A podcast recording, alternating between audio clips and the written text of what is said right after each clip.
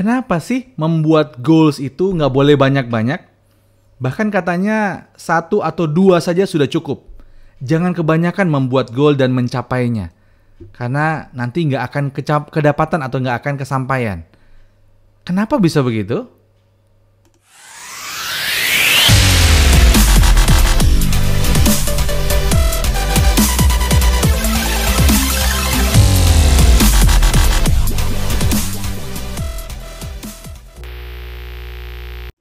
Assalamualaikum warahmatullahi wabarakatuh. Welcome back di program One Minute Podcast Sharing bersama saya Samsul Hatta.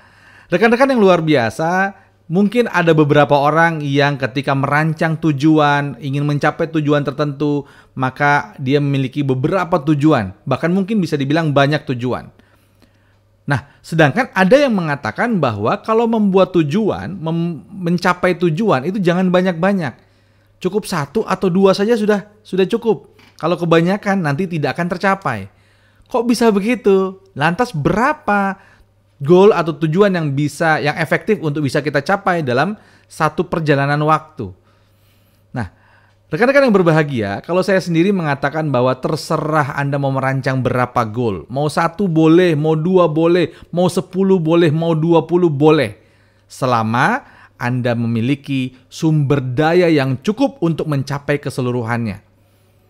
Ya, ada satu asumsi dasar dalam NLP yang mengatakan bahwa energy flows where attention goes. Artinya energi kita mengalir ke tempat di mana fokus kita tertuju. Kalau fokus itu adalah goal kita dan energi adalah resources yang kita punya serta seluruh tenaga yang kita kerahkan untuk mencapainya, maka saat kita punya banyak fokus, artinya rekan-rekan sekalian kita butuh banyak energi, banyak resources untuk bisa mencapainya. Kalau kita memang memiliki banyak energi dan banyak resources untuk mencapainya, gak ada masalah. Yang menjadi masalah adalah saat energi kita, resources kita terbatas, sedangkan titik fokus kita terlalu banyak. Maka yang terjadi, kita akan ngos-ngosan di tengah jalan dalam mencapai fokus-fokus tersebut atau tujuan-tujuan tersebut. Inilah kenapa disampaikan bahwa ketika ingin mencapai goals, tujuan, fokus, maka sesuaikan dengan kemampuan atau batasan energi atau resource yang kita punya. Supaya apa? Supaya kita bisa memastikan bahwa energi ataupun sumber daya yang kita miliki betul-betul bisa membawa kita mencapai tujuan yang kita inginkan.